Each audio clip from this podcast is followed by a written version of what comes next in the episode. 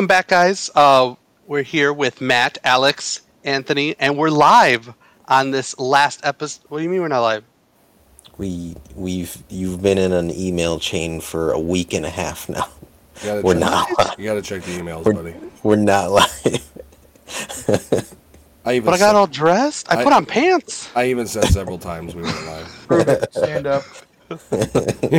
Prove it. Show us your dangle. If if you're watching this, we are not live. Um, This is the Wait, super uh, not super but- not live spectacular. but we're but we're back. Uh, the the Sanderson By unpopular Sisters. demand. These are back. Um, and we've this is uh, if you're listening to this, it's Halloween. So Happy Halloween. do do with that what you will. Halloween. Um, Hail Satan. No. it's Santa. Hail Santa. if you're gonna believe in any mythological non-existent creature, do it with Santa. Do the happy ones, Easter Bunny, shit like that. so this is our our wrap up for October. We have three movies we're doing, but uh, keep in mind we do we're not going to do really a theme for November, No, it's fuck you, Um, November. but Christmas, uh, December we are going all out and doing a lot of movies we said we wanted to do, um, but we'll get into that as we get closer. Um, but anyways, we have three movies to talk about. Uh, but actually, before we mention the movies, uh, I haven't been on in like two weeks, um, so we could just briefly talk about what we've been watching. Um, I just finished the finale for What We Do in the Shadows, which I cannot say anything because there are two members that haven't Yeah. seen the finale. Fucking guys. But god damn it, I love that show. Um, and yeah, I've just been on a kick of watching the same horror movies that I've watched over and over. Um, non movie wise, I've been watching Doctor Disrespect because I'm not good at video games and he is. Um, He's quite good. And he's a funny. so yeah, he's he's really good. He's the two time. Um, back to back. back to back uh 90 92 93 blockbuster video game championship um no oh uh i did we're, we're gonna review it down the pipeline but i did watch dune which was really awesome Yep. See, I watched Doom. I, did we get the wrong movie? you do yeah You probably did. Oh, fuck. Son of a bitch. Fucking typos. it was on a zoom call so maybe it didn't come he didn't hear it, I, I missed it. it. So wait, it doesn't have the rock in it? it doesn't oh you got the wrong doom too There speaking are of doom rocks in it. have you, Why? have I you- watched Doom. Have, Was that have you not the seen movie? the last doom movie It's god like, awful garbage. I want. it's I skimmed through it and just looked at the quality, and it's almost like when you're in the market, like at the store, and you look at the meat quality, and you're like, "That's clearly shit meat right there."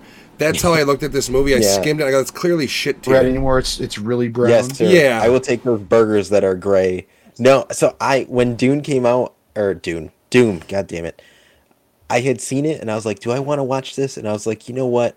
It can't be any worse than the one with the Rock and Karl Way Urban." worse somehow. Yeah, it was, it was bad. It's as good Um, as House of the Dead. Ah, then I will definitely not watch Okay. it. Yeah. Okay, yeah. I, I, I I'll, I'll give that. it that much credence, I guess. I don't know. It's fu- both of them are fucking dumpster fires. Um, but I mean, other than watching stuff, I've been playing a lot of Disco Elysium. which is Jerkin cool, McGurgan. But, but but that's it for me. What about you, Matt?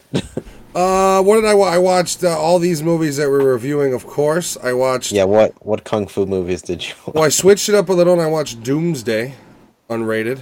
That's that weird post-apocalyptic movie set in the UK. That's why it was in the queue playing. Okay. Yeah, uh, I watched the GI Joe Snake Eyes movie.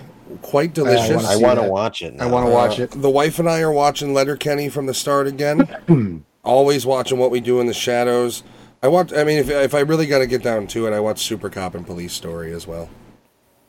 I'm addicted to kung fu movies. I'm gonna watch Enter the Dragon next time. I think tomorrow night I'll get some time when I actually, if depending on what time I go to bed tonight, I may end up watching Enter the Dragon because, like, I mean, it's Bruce Lee's best It's movie. No, I want to watch The Last Dragon just to fucking laugh. It's it's like the, The Last Dragon's a good movie. I don't care what anyone love it. says. I love it, but I laugh. I laugh through the whole thing.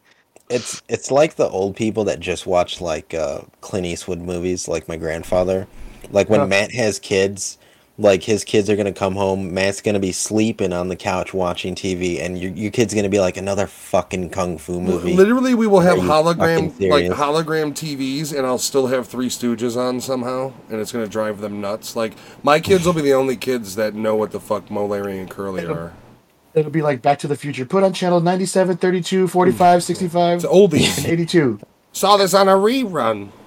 Like literally, how dumb are you that you don't realize like you're in the fucking fifties or you're like I saw this on a like like how do you not put two and two together? Like you were in a time machine.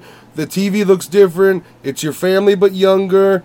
How do you still Oh. just like a re- rerun? Oh, I'm stupid. Like in he that did moment, all- he realizes how fucking stupid he is.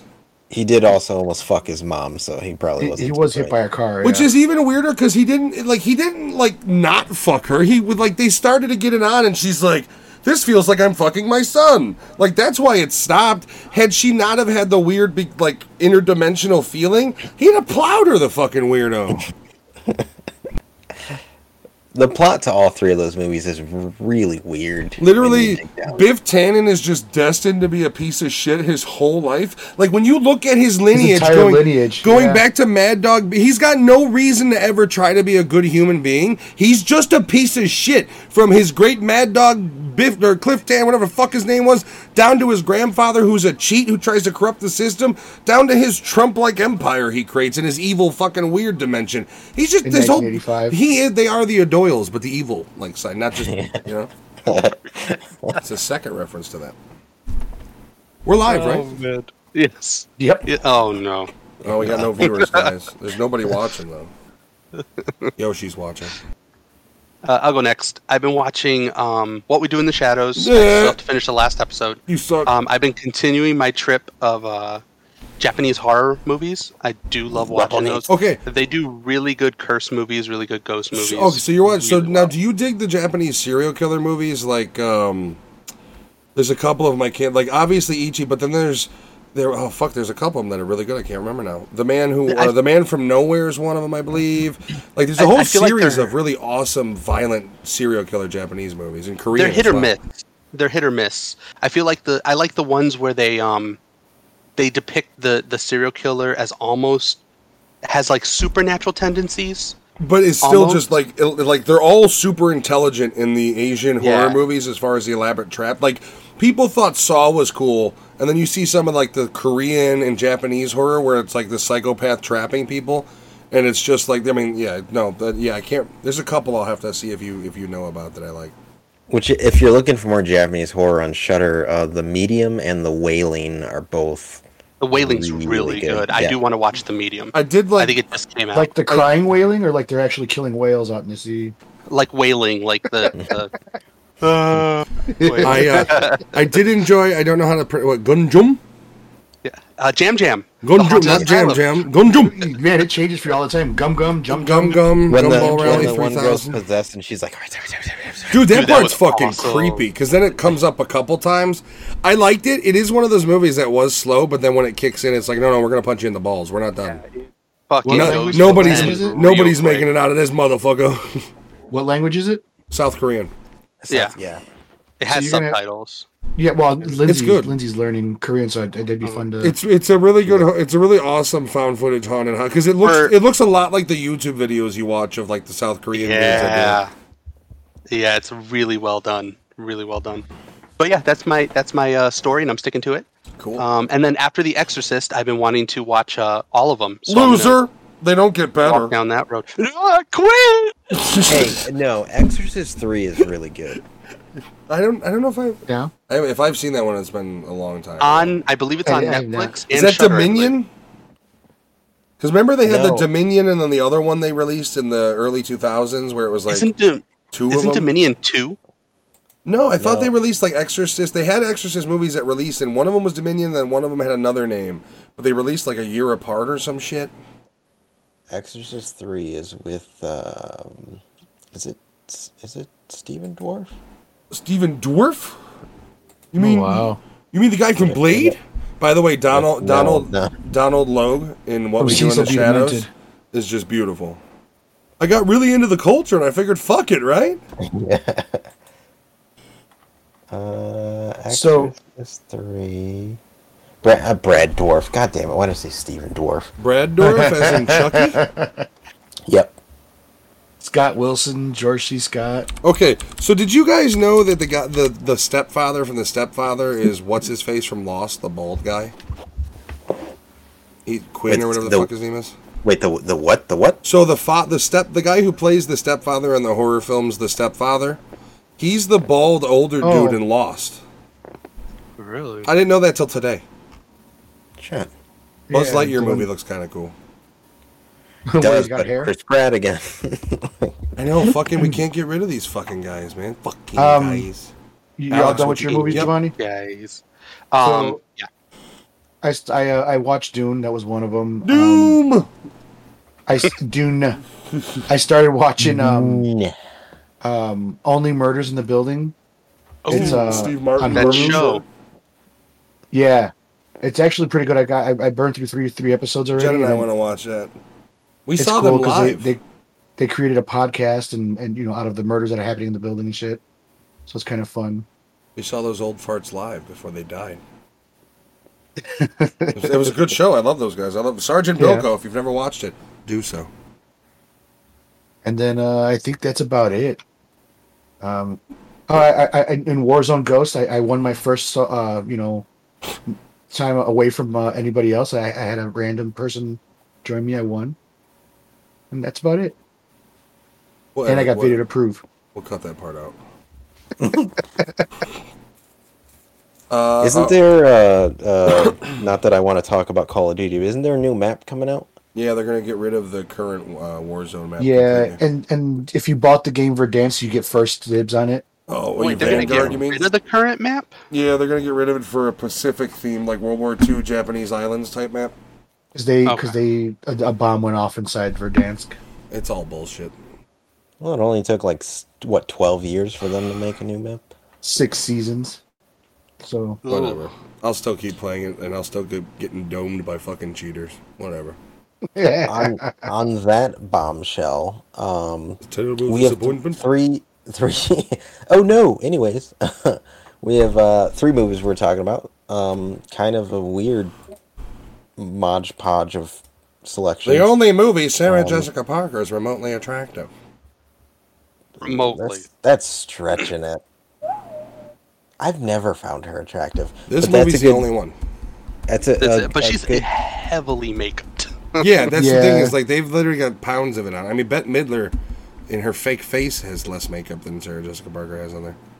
so if you haven't guessed it the first movie is hocus pocus um This does? Second- Sorry. Second Okay, go ahead. movie, Second movie is the the Night House, um, and the last movie is The Exorcist. So we start with a, a smiley face, and we Sure. just get we go way south. Um, We're gonna watch the girly movie first, what the women's watch. that's true. That's true. No I- movie, well, no movie we review on this movie show podcast should be on fucking American children television too. Technically, this was Miss Nerditude's choice. Um, Actually, and- uh, Giovanni's wife was pretty was- emphatic about it. actually, If I were- Giovanni was the first one that was emphatic He about he it. If I- stupidly texted his wife about it. I would have told my wife If to I shut her recall, mouth. We're not going to watch it, but if I recall, though, Jen wanted us to review this last always, year. yeah, yeah, pretty she, sure. she did for sure. Matt was like, "We got to do a, a, a theme each week," and she's like, "Each week, do Hocus Pocus. Doesn't matter if you did it before." Each week she took the same chest kick. She ago. understands. she now has a hole where her chest used to be. Well, she'll never have arrhythmia issues because I kicked that motherfucker back in rhythm. but uh, yeah, so Hocus Pocus. So this movie came out uh, July sixteenth, nineteen ninety three. Weird that this didn't come out in October. Uh, right? It's a summer runtime- blockbuster. Yeah, runtime of ninety six minutes. Uh, budget was twenty eight million. Box office forty four point nine million. One Um, question for Anthony before we continue. In hours, how much is 96 minutes? Oh, for fuck's sake! An hour.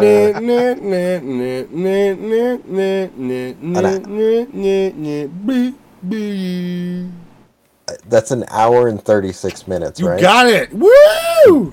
Yes. Live episode! You should have been like wrong because you didn't answer in the form of a question. right. Sorry, sir, that's not how we play What? the Squid Game. What is? I'm fucked. Um, Did you see people buying those those cookie kits for the Squid Game to play with their partners? Oh my god. And it's My like wife is trying to order those. okay, but it's not the same unless you slap the shit out of each other for losing. Like you, ha- like New York? do you- there needs to be an agreement that if you break the cookie, I'm gonna cold cock you. Either one of in New you. York, in New York, they banned all the, the costumes because kids were showing up and they were playing uh, the Squid Games in, in the in the recess. That's awesome. And the principal and the principal stopped it all and made them take off the, the costumes and made them all stop. why? And That en- that encourages survival of the It's fittest. fucking There's tug of war. Teamwork. It's fucking marbles. What what? They're all kids games. They're Yeah, all. They're I mean, kids if we know anything, wait, we've all watched it, right? I I have not. I have watched it vicariously through my wife. You. I have not, You but enough people it. have spoiled it for me, so I I, I know what it Even though you, you, it's good to watch. It's man. a good show. I mean, legitimately, it's it's interesting. You care about the characters. I Alex recommended it, and I watched it all within two insomnia nights.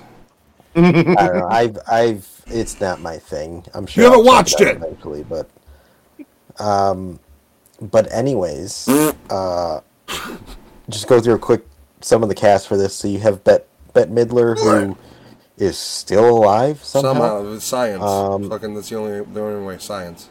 Uh, Sarah Horseface Jessica Parker. Yeah. Um, Kathy the horse or a who Yeah, I don't know. To be honest with you, I fucked I, up on that one. I I only knew Kathy as the fat chick uh, from Hocus Pocus. I didn't know she did. Wasn't she anything in else. like uh, f- uh, Greek wedding? The, my Yeah, favorite Big Greek- Fat Greek Wedding, She was in Sister Rat. Act. She was in Rat Yeah. Race. Yeah. I remember her from Sister Act and Rat Race. She was John Belushi's wife. They were Nazis. Um, you also have uh, Thora Birch, who uh, I don't know if she's a drug addict, but I'm assuming just by looking at her Wikipedia picture. Nice. Um, Vinessa Shaw, who um, she was in another movie I saw, and I, I don't know. Uh, Was Uh, it Glamorous? clearly, clearly wasn't good enough that I remember her in anything else. And who plays Billy? Doug Jones. Doug Jones. The biggest thing to come out of this movie is Doug Yeah. Jones. If you if you've seen a Guillermo del Toro movie, you've seen Doug Jones. Uh, plus a host of other shit behind the scenes. I mean, a lot of horror movies he's been in. Uh, what we do in the shadows. Currently, he's uh, the Baron. Uh, so yeah, no props to Doug Jones. The best part of this movie. Um, yeah, and I think uh, everyone else in this movie is dead to me. I'm trying to find who plays the main dude and if he is still relevant. He they just did an Um, article with him like or- a couple years Uh, back about um, like where are they Omri? Katz, Katz, Omri What? Katz, What? Max. You talking about? Max, Yes. brother? Yes. Yeah, his name is Omri Katz. I am You know that's why he's not relevant because of a stupid name. Oh. If you have to work Well, that hard to fucking pronounce it, change it to like Chase Blake or some shit. Seriously, that's Like- why I couldn't find you. You don't have an American name. The No, last I- last movie thing he was in was in in 2018. 2002. Like you don't hear Colin Farrell being called Collar Falele, okay? He's shortened. He was in something called Childhood Thoughts in 2018. That sounds perverted. By the way, we watched a trailer for that new uh, Bruce Campbell movie. I do really want to watch it. However, he does look like a pedophile in it. He- A little he bit, yeah. The bow yeah. tie. He's and got the like gray overweight. hair. Yeah, the overweight Ned Flanders things is a little weird. It's immediate pedophile warnings. Well, wow. So, fun fact about this movie: Fun fact. Disney bought the script in 1984 and sat on it for quite a few years. And it was supposed to be a darker movie than what it turned out to be. It wasn't supposed to be a comedy. It's supposed to be darker and scarier. I don't know how Disney would have done that. But when you add in Bette Midler, how do you not? How do you contain the laughs? Bitch. So, the the guy that plays the voice of the cat, what is it, Thackery Thackery Binks? Is it the same guy from uh, Sabrina's the Teenage Witch? Mm, I don't know. He It- he was he's in um he's in the NCIS fucking And yes, nobody gives a shit unit. Starring this. Are you guy. talking? Are you talking about uh, Jason Marsden? I feel like we're talking about the cast way more than we're actually going to talk about the Yeah. movie. No. Leonardo DiCaprio would You, have been you know movie. what? This movie So he- doesn't have okay, a he- lot. Oh, he was a for it. rocket. he does the wasn't voice, but the one that actually plays Thackery is somebody else. The one that actually plays it, the ghost of him. You know, I like Okay, but- Shawshank Redemption. I I want to know It really is. the filmography of that cat, though. I'm going to blow my head off. Is Is this the review of Halloween Kills? What are we watching? All right, so yeah, so uh, basic premise for this movie is Virgin lights a candle, which brings back the Fucking Sanderson. stupid virgin. I, I don't know why the spell had to rely on a virgin. It's oddly sexual for a movie that's aimed towards children, isn't it? It really is. It is. It is. I wonder if in the original script the three sisters just want to fuck the kid. Is that's the whole thing? Like, is from '84? Were they like? Was it some weird Caligula like script where it's like we have to fuck this virgin, and then they saw that they had the three women that they had cast. They're like, well, they ain't fucking nobody. Maybe the one if you put enough makeup on her. So I I do have a question, Matt. Do you do you really not like this movie? Like, do you tolerate it? It's a movie. I, my wife loves it. It's one of her favorites, and I've seen it a bunch. But if you ever said to me when you were a kid, "Did you like Hocus Pocus?" The answer is. I still don't really love the movie. It's it is what it is. Like it's the same thing as fucking Halloween Town. Like it's a bunch of privileged white kids in a nice East Coast fucking neighborhood that has troubles with bullshit. Like I I don't know. Like I grew up in a sh- you know we were in an okay neighborhood, but we were fucking dirt poor. So I look at this kid. He's bitching about having to move in his beautiful room and his fucking drum kit, and it's like you little cocksucker. You fucking got a nice life and you're bitching about it. So it's hard for me to connect to these movies when it's like I would have been bullying that little fucker too because he was an asshole. Literally, the other kids bully him because they're poor and he's rich, and they're like, "Oh, look at this rich fuck." I'm not on the bully side. I'm just saying he's easily hateable because he's such a little shithead. The sister's the best part. She's literally like, "Ah, you little bitch, you're looking at her tits, eh?" Like she's a, she's no problem calling him out. I love me a pair of yabos. Yabo. Um, yeah, no, I I think this movie and Halloween Town Same movie. were kind of just like at the right spot in me and Giovanni's childhood where it just became like a cult classic. Yeah. And if you look at the plot of both movies, they're terrible.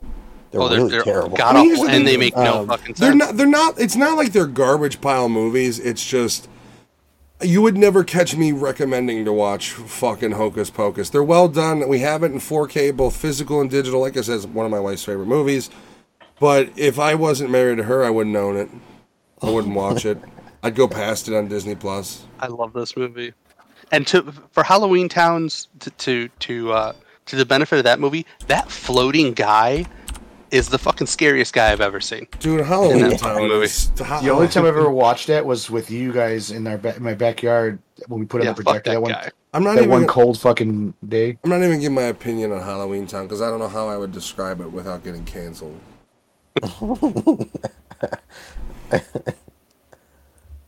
I quit. Okay, so let's do uh, overall wrap ups, what you thought of it, as well as let's give our uh, hot dogs. I'm going to go ahead and start with Giovanni since you have professed your love for this movie so deeply. I do love this movie. Um, it's nostalgia for me. Uh, growing up watching this movie, uh, it's funny. Um, and then really knowing the history of that this movie could have been darker, it just makes it all the better. I would have loved to see a darker version of this movie. Wouldn't Um, it be and cool if like there was a, like a Guillermo del Toro version of the original Oh, script or something, You know, like something really It could have gothic? Jones in it as well. With yeah, literally, there's already the fucking connection. Make it happen, Disney. You evil sons of bitches.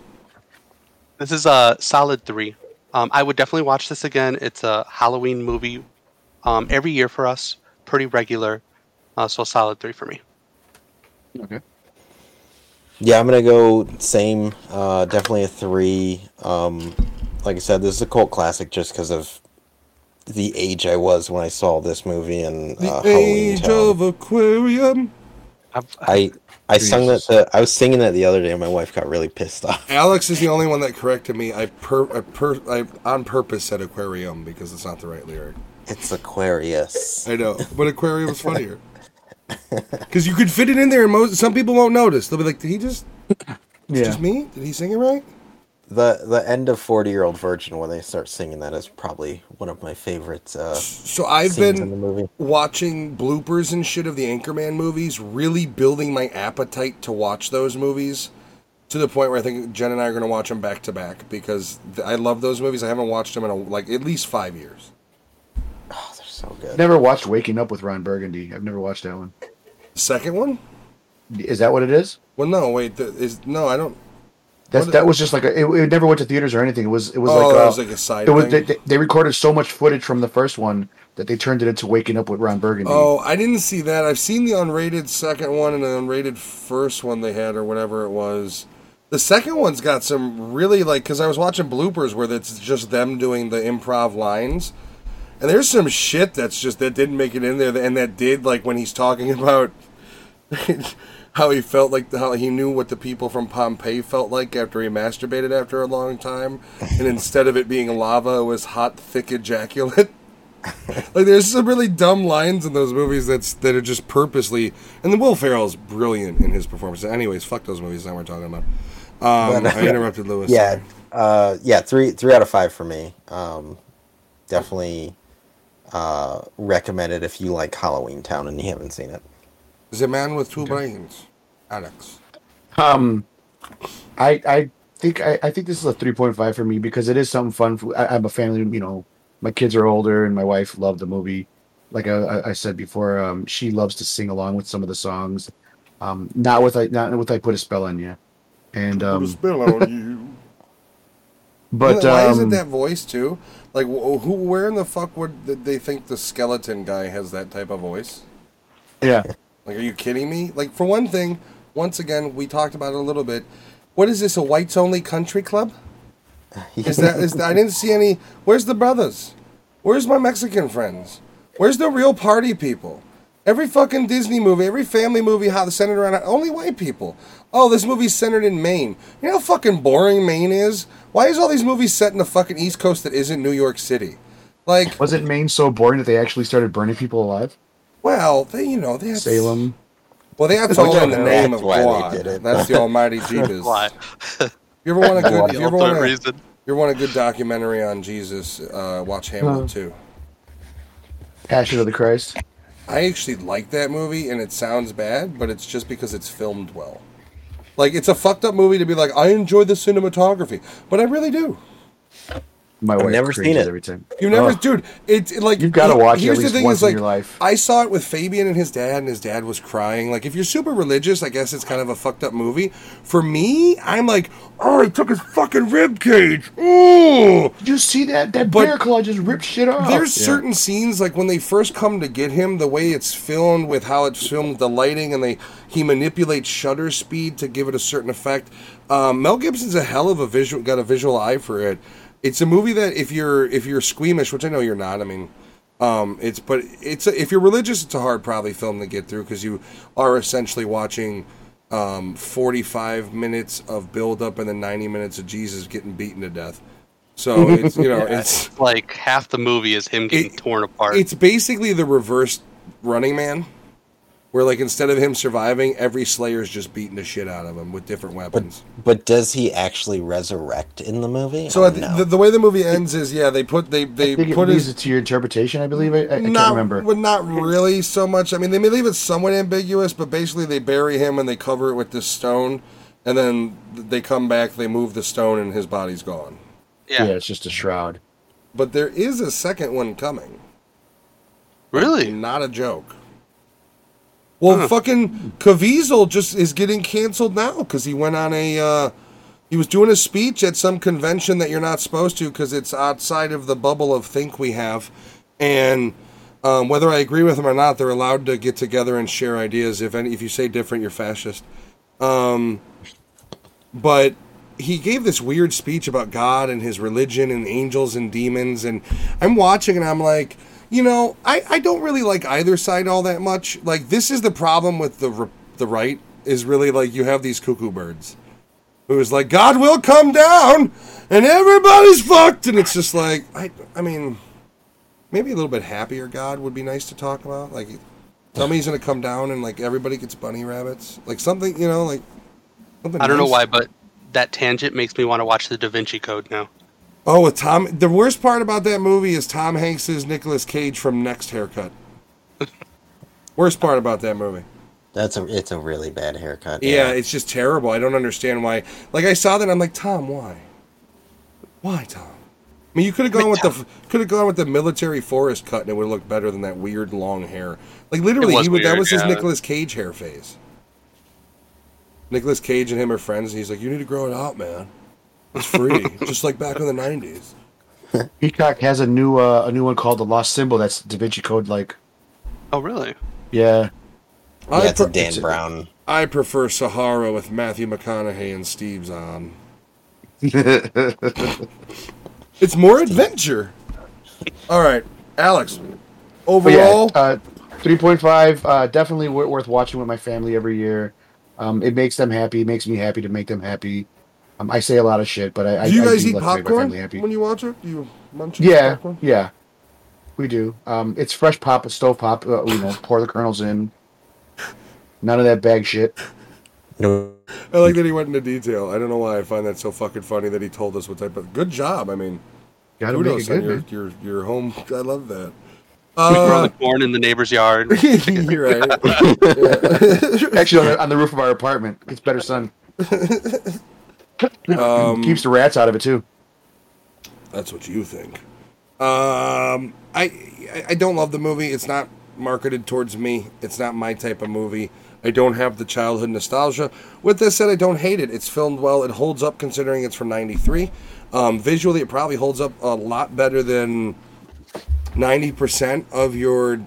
I mean, when you think about the movies that Disney and shit put out in that era, whether it be the Olsen twins Halloween movies and the Ernest Scared Straights and those type of movies, it holds up probably better than most. I mean, just in visual quality.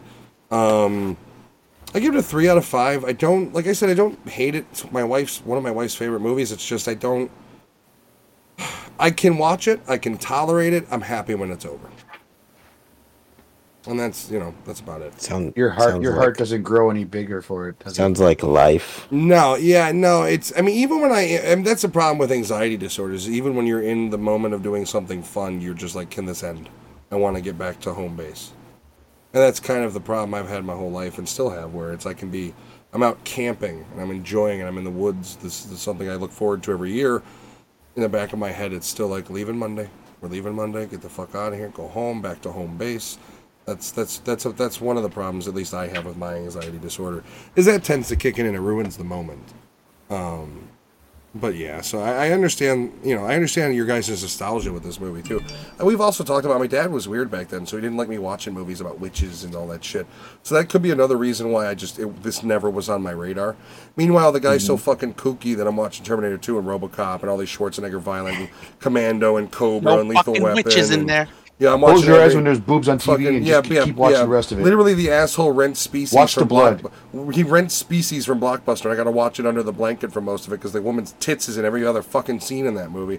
It's like, hey, I'm gonna become an alien, but before I do that, let's get into the hot tub. Literally half of the movie is that fucking scene. Oh, hey, I'm a hot chick, and then it's tits and then alien. Like I, ne- like I've still never fucking I don't think seen that movie 100 percent of the way through without not seeing fucking portions of it because I couldn't see the tits as a kid.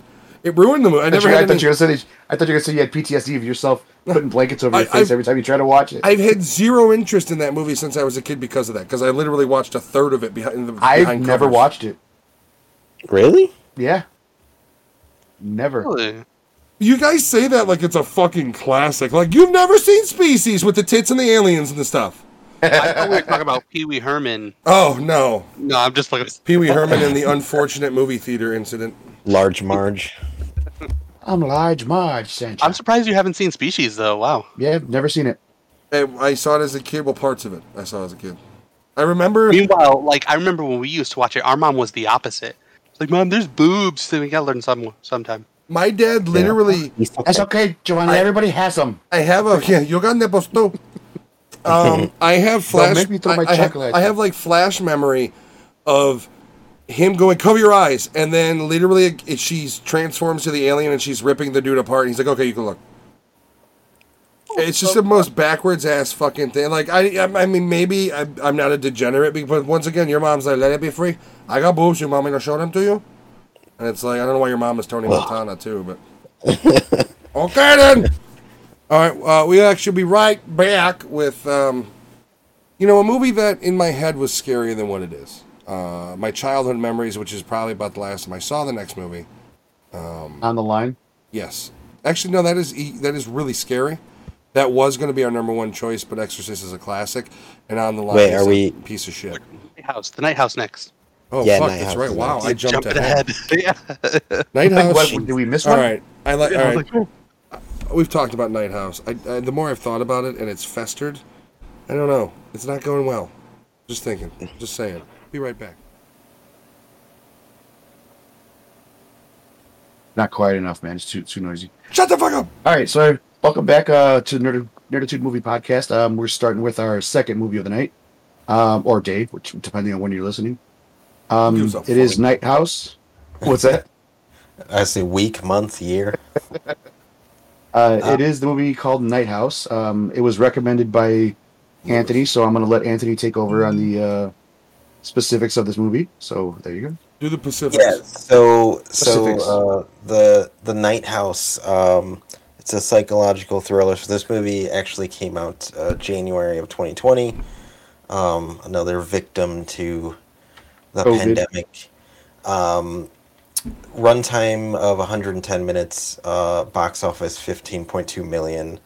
Um, so the cool thing about this movie is it's uh, directed by David Bruckner. Um, What else did he make? Which- Does it sound so familiar? He's done a lot of things. So the signal, the one that we Ah, like, yeah. um, he directed the segment uh, "Crazy in Love." okay. Um, he uh, directed "Amateur Night" for the original VHS, which was the, the, the like the siren creature. Yep. Um, he directed uh, the accident segment in Southbound. Okay. Um, he then went to make. Uh, they turned the Amateur Night from VHS into a standalone movie called The Siren, which is also really good. It, it, I didn't find it as good as the original short. No, no, definitely not as good as the short. He also did uh, two Adam Nevill books, uh, The Ritual, which is on Netflix. Uh, he did that. Um, he did No One Gets Out Alive, which Good is movie. a newer one. Um, he did. He helped out with VHS ninety four, and the thing that ties the Night House into Hellraiser um, is that the script for Night House he had planned uh, to be a Hellraiser film didn't fly, so he ended up doing the Night House. Ironically, full circle, he's doing the new Hellraiser movie. Mm. Yeah, so he's an interesting dude. He's done a lot of cool shit, um, and he seems to kind of stay in the lane of like found footage. Um, so that's why Night House being on my radar, like I didn't know anything about this movie. I just heard that it was good, and I knew who the director was, and I was like, yeah, let me check it out. Um, so he, he he's got eight direct directorials, or like he's a director of eight. Well, including yeah, the shorts although and everything. although too. when you when you He look at the a pre- VHS ones, though he uh, those they count everyone who did a short as a director in yeah. it. Um, but Yeah. uh, so there's only six or five people that are technically in this movie. Uh, Rebecca Hall plays Beth, um, and uh, there's a bunch of other people, but I want to focus on Rebecca Hall because I think she does a really fucking good job in this movie, considering now that I, I think about it, there's only fucking five people in this movie. I would Um, say everybody acted pretty well. I mean, there wasn't anybody that was outlandishly shit acting. The writing wasn't. I mean, it was actually in a lot of places really good. Um, I do want to point this out, and I just thought of this. There is a very huge, whether you want to call lifted or connection. The storylines between this and Exorcist are similar. You have a woman who, Yeah. essentially, you don't know if she needs a priest or a psychiatrist. Yeah, And that's very much the kind of ordeal the exorcist goes through in the beginning of the movie is, you know, he's a psychologist, you know, we need to prove that it's not something mental. Uh, kind of a similar situation here with, you know, we go into it, is she haunted or is she crazy? Is she coping? What, you know, what mechan- is this the mind playing tricks on her? The mechanisms for coping uh, as you go throughout the movie, finding out horrific things. I am one of these people, I like to believe that she's actually being followed by something. yeah. See, and I, man, the the more I thought about it, I was like, man, it it just fucking makes sense that she just is losing it. Yeah, but, after. but it was there before the husband. Yeah, because Well before uh, the sh- husband. Show up till after she died. But So she died. She went somewhere and brought Yeah. something back. But that's when she was younger, back. though. Was she with the husband yeah, already? that was on their No, no, first date. that's- The Yeah. first time she Yeah. met Okay, him. so Yeah. like it's been with her since him. So, I mean, I that's the thing is like I like to think of the idea of she went, she died and brought something back with her, and because like even, and we're really getting into heavy spoilers towards the end. Sorry, try to keep up if you can't. You know, fucking think faster. Um, but but the idea like towards the towards the end when, you know, but the other thing is how does an entity like that talk to her? Because the entity can't really control her. It can it can apparently manipulate time, but is it manipulating the movement or is that all her sleepwalking? Like the the movie leaves it pretty ambiguous. I mean, the end shot is another one of those optical illusions where it's are you seeing a shadowy figure or are you seeing the sunshine and the shadows from the lake? Um, that the entire movie leaves it to that. I like I said, I am one of these people. I do like to believe that she is indeed uh, haunted because if not, she's incredibly crazy. Yeah. With that said, had- I I see that strong point where Anthony's coming from, though. Yeah, because the movie does give you pinpoints of like it's insanity, it's insanity, it's insanity. Well, But but but then, then it kicks you in. Yeah, it kicks you in the balls with the in the supernatural. It's like no, you're not. You're seeing things that was literally just the corner of your stairway, and then next thing you know, she's being dragged and thrown against a mirror. That's where it like you know what I mean. Like, and then her friend comes over and sees the damage in the mirror too. Which does that Yeah. does that you know like am I supposed to still believe that she's self inflicting this when it's really leaning heavily towards it being a supernatural thing? It's a weird kind of uh, feeling I got when I watched. I did predict the movie, unfortunately. Most of the the main plot points, twenty minutes in, I got. With that said, I still really I really dug the movie. I like the way it's shot. I like some of the lines. I really like her little parent teacher conference, where she's just like, "My husband killed himself last Thursday. You come put in a here." gun in his mouth Yeah. and Yeah, you come in And here. and- you you want to be. You gotta be. And then the woman's like, I'm. I. I'm. I, well, you want an A? It's such a such a fucking clapback, and it's so, it's so well deserved. I love that that little scene. I, I do like that even after um, even after you finish the movie, you reflect on it and you're like, her husband was a fucking serial killer. Yeah. No Mm, matter Right. what, Serial no matter the cause, whether it is him trying to protect her and feed it to this ghoul, he is. He's a serial Yeah. killer. Yeah.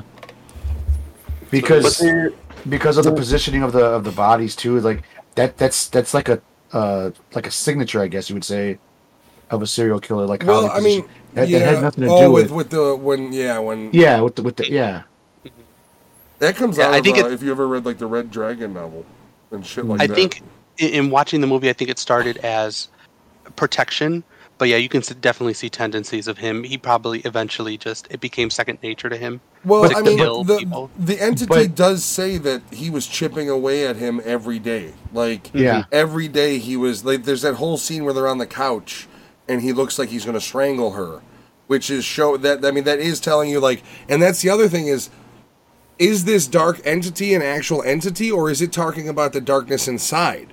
That maybe her husband's darkness grew every day, and every time he killed another one, it grew more, and he needed more of it.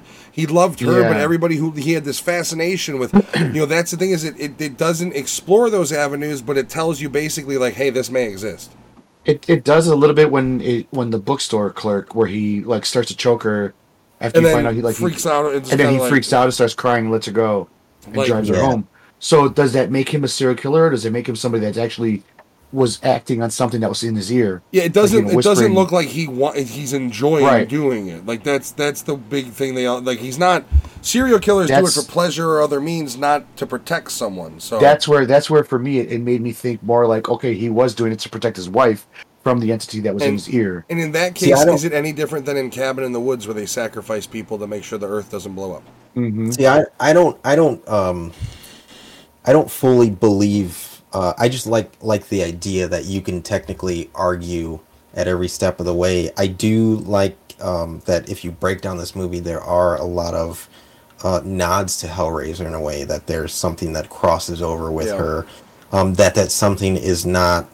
It's not like um, Final Destination. It's not a Grim Reaper. It's it's nothing Well, it's- that yeah, it- follows her. It's not even that violent of a whatever it is. It's something that just It's just you, Joe. you could equate it to the Grim Reaper being robbed of his rightful due when she didn't die when she came back from life.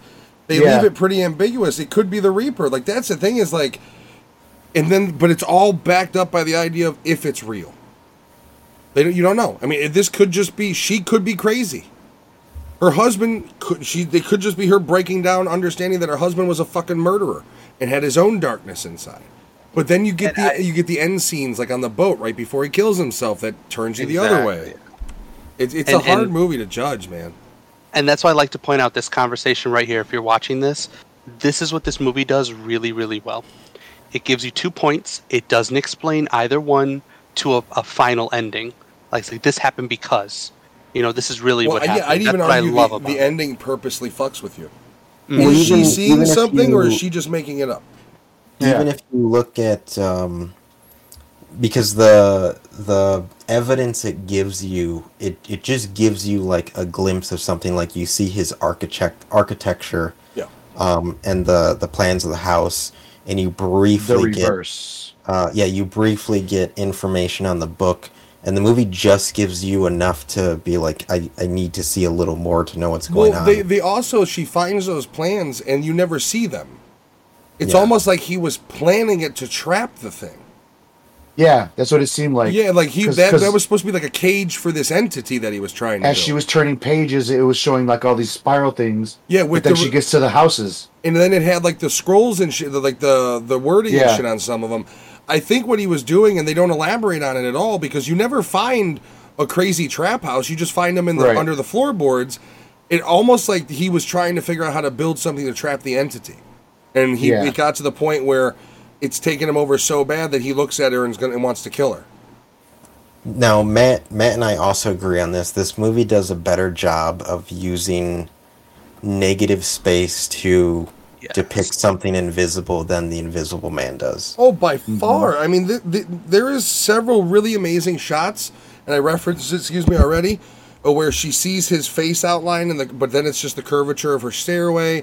And there's several of those shots through the trees. She sees it, but then it's Or the wet the Yeah. wet footprints and water dripping. Yeah, And there's and- nothing there. And not only that, but I really appreciate that when she comes face to face with the entity, it, it, it it's not like a mal, malevolent uh, malevolent spirit. It's not trying like it is trying to kill her, but it's not like I'm haunting you. It's more like you're mine. We met in the nothingness. I want you back because it's just me here. It's a, almost it- it- like another entity is lonely and gripped onto her when she died, and then it was pulled away from it, and now it's like it's the, its whole life is trying to get her back. And this is where I fall back to where she's fucking nuts because the t- entity can't do nothing to her unless she does it to herself. So that's why she's in the boat with you know at the end. Like it has to be done by her own hand. but then once again, they they clearly show her getting slammed by it into the mirror, dragged by it throughout the house. yeah, So it's like you. It's hard it to explain those. kill her. You know, No. The free will that people have and, and, and the Mm-hmm. freedom of choice as far as if you go into the religious texts uh, you know that separates us from the animals things like that. Um, it's an interesting concept when you look at it that way. There's a lot of different facets you, can, you could try to approach this movie. This movie's awesome for that unlike malignant where you literally discuss like yeah no so 23 minutes in it turned into v for vendetta right? Right gotcha. Like this movie's more like we can try to interpret things and malignant it's more like what the fuck did we just watch which I appreciate. I like this movie a lot. I, even as I predict, I knew I predicted it, and I got to the end, and I was like, "Fuck, okay, I called it." Still like it. I there's just something about it. It's filmed well. It's a good quality. Acting's on point. Um, the woman that plays, she's great. I mean, she's got some great lines. Uh, I do notice that throughout the movie, there's only a couple times where she exhibits despair, though. Like she never really has like there's I think there's only one scene where she really has a cry, which I found odd considering we're talking a discussion about her potentially being mentally fucked up because of all this. One of the things would be emotionless, you would think, disconnected, which she very much yeah, is. like odd, odd way of grief. You, you know, you're She's making you're very making joke. cold throughout the whole Oh, movie. when Yeah. she every time she explains it, she you know literally has no problem pulling out the suicide note at the bar. You know, explain shot himself in the head, talks about so that sort of She callous. push it forward. Yeah. Well, well, that sort of callousness is a major defense mechanism. So if that defense mechanism is kicking in, it could be realistic that the other defense mechanisms of when she finds the fact that her husband's a serial killer kicking in, turning it all into a fantasy. Although, like I said, it's still hard for me to believe that it is all in her head when this technically the demon, whatever it is, I mean, it, it doesn't pre it, it. Well, it arrives when he does, frankly. So what's to say he didn't bring the dark energy? What if? What's to say it had nothing to do with her dying? What's to say he didn't try to kill her, and that's why she almost died and then came back? If he was already on a dark path, killing women that look like her, what if she was supposed to be just another victim? Yeah, they don't. They don't even go into like how she how she died that night No. and was brought back. They just say it was on the night that he that she met her husband. Yeah, she just says she flipped over in a car and pancaked. What's Oh, to I, say? I didn't. I didn't hear that part. what, okay. What's to say he wasn't tailing her and hit her, and that was supposed to be his next victim, or was you know? You don't know because he. I mean, and since You don't know the and since She past. sur- since she survived, he, he married her. well, no, I, well, I don't know. Her maybe maybe that's part of it, but her her darkness didn't Pretty start. fucking dark. her darkness didn't start till she met him. Either way you want to look at it. He just happens to arrive after the accident. You mean to tell me he wasn't following her? How do I know? I'm, I'm starting to think he was already on his dark path and brought her into it now. I, I mean, the movie it does such a good job at playing such a fine line. I think like you can you can go the route of like he was always dark. He met her, probably felt what love was, and then killed all these people to look like her so he wouldn't kill her. But You know what I mean? Like the the the podcast person in me is thinking like we we didn't get to see what his mother looked like, so maybe his mother looked like her. It could be a Bates, you know what I it could be mean? a Norman Bates type situation. Yeah, Yeah.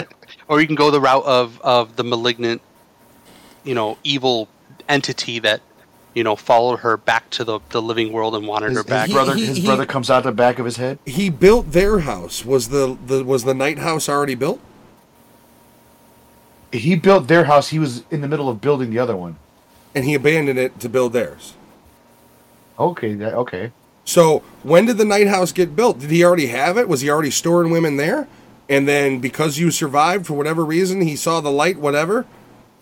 He's working on both, right? That's that was I don't Well, see. They don't show him work on the night house though. They show him building what- their house. What the movie alludes to is that uh, Owen didn't agree with the thought of nothing after death. uh, that's so true. he he wanted to prove somehow to Beth that there was life after death. And is that why he had And those he- satanic books and shit? Yeah, it doesn't quite explain because it, it mentions that uh, she finds out um, when she sees Owen killing a bunch of people that uh, the the nothing, the entity, uh, told Owen that he wants her back. So it almost make like the it almost annoys me that the movie movie doesn't explain this, but I kind of like that it doesn't. It's like, did Owen build that house to try to it? somehow see what's on the reverse, and the entity saw him and was like, "You need to give her back," like because it, it Was- just doesn't explain it. Was that way of him trapping it, where he goes into that dimension, kills her, tricks the ghost, then goes back across the lake, and he's back into normal? It's got a very Alan Wake feel when you think about it. Well, he, he does say that he tr- he tricked me, for, but it it didn't last very for a, long. for a while. I like that line Yeah. actually. It's pretty cool. I Yeah, actually like it- the, the the nothing. It's actually a really cool character. It's very calm there- and just There's a disconnect of like how long, like how long has the murders been happening? How long they've has They've been together for for 14 14 years. years. So if you if we go Yeah. with the premise that he was already a killer before meeting her, 14 years. But Well, no, she- but those bodies were not decomposed all the way. There was some fresh ones. Yeah. So he was doing them up until he killed himself. God And I- damn, it's I- like- and- it's and like what's her Dexter. name? I want a movie on him now. Well, yeah, I, I did write that down that he's got the dark passenger. Now I I, gotta. did I, write want to that. watch Dexter. Again. There's so many shows that like we just watched the Sopranos movie, so I want to watch Sopranos again. We just, you know, I want to watch Dexter because the new season's coming out soon, right? Yeah. I can't wait. So the- I fucking love I think Dexter. it starts in November. Yeah. the only scene in this movie that I, I honestly could not understand was all the the girls jumping off the cliff. Those were the women running from him. But they were like like there was a scene where I know the one girl ran by and she's like, "Who's out there?" And then um, when they were running towards the cliff, they were all laughing. So I was that's why I was like confused. Like I thought if they were screaming or crying, explain I it. would get It it. doesn't. It, it like doesn't. that. Ex, it doesn't. That's what I'm Ex, it doesn't explain at all who Yeah. they are. It could just be people who died jumping off the cliff stupidly that are ghosts in the area, but they don't And explain that's who the what fuck threw they me are at off. all. c- to Anthony's point, they didn't look like her, and that's No. what I thought I was going to see. And So I was a also, if you, if you looked at how they were dressed, they were dressed very 90s as well. Yeah, yeah. So was a little maybe that's just. there. But once again, you're also dealing with when she gets to the house, the night house. It's a different dimension. That, You're that is talking true, an yeah. entirely different plane of existence that could be showing you the darkness of the island.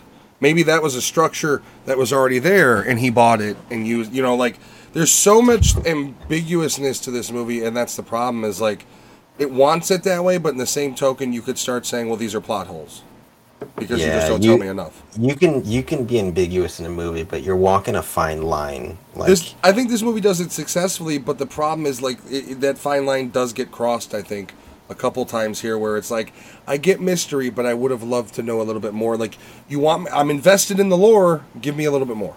Let me know what's mm-hmm. actually going on.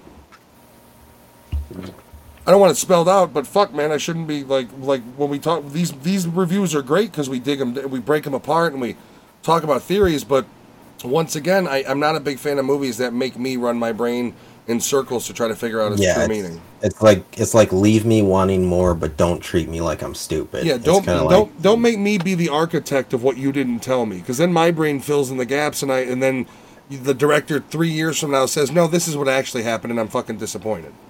Mm-hmm. You know, like I have all these grand ideas in my head. And he's like, "No, she was just crazy. It's called grief." Oh, okay. All right, let's do a wrap up on this guy, and then we'll do final. was Our, batshit nutso. okay, we'll do final thoughts, and then we'll do hot dogs, starting with batshit nuts. So go ahead, Alex. Uh, for me, I actually, I really did like this. Um, one part that fucking made me laugh uh, was at the beginning when she gets the fucking the, the, the dish from the, the, the person that was dropping her off at home or whatever, She dumps it out. and she puts it there and she fucking just slides in the garbage. First thing that popped in my head was she must have eaten her cooking before. You know, she's just like, nope. But not if you do it. if you realize she's eating it the next day, oh, she pulled it back out. Yep. yeah, Ah, Yep. Yeah, Jen was like, "Did she just eat that out of the fucking garbage?" Like she right away called it. I was like, "Yeah, she's eating out of the garbage." But um, it, it it had it had me it had me intrigued the entire time. Uh, yeah, it had me at hello, sure. But um, I, I I didn't I didn't fall off this movie like I normally do watching movies that are kind of slow and stuff. I was actually watching. I was into it. I was I was watching everything. Um, You only fell asleep The- the- two times. the actually I didn't. Uh, the one thing that that that uh, did bother me was like what Giovanni said about the the the girls jumping, which I could have swore that they all kind of looked like her in a way, but you, you guys They all had dark hair, but they were Yeah, and I just I just think that those might have been the ones that that that kind of like ran from him until he finally got him. The, but the And laughing is weird though, because they do laugh. Yeah. Maybe there was some that he was just playing full with, but I, I don't think it was all the fourteen years. I think I think it started later on after they were married for a while. Yeah, while but because the darkness comes to her though when she dies, so it would have to be all fourteen years. But I, I, I but I think Darkness it, it, does it say he followed her.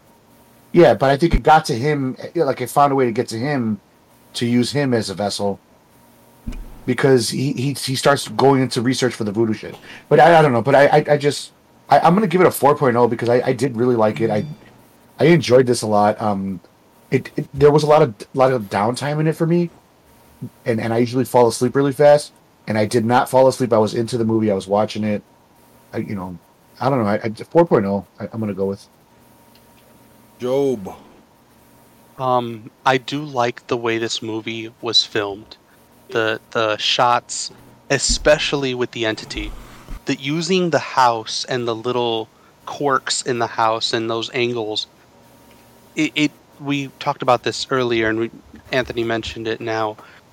Man, an Invisible Man movie with these types of the, the the concept of the entity in this movie would be amazing. Well, give it would the atmosphere of the amazing movie. too.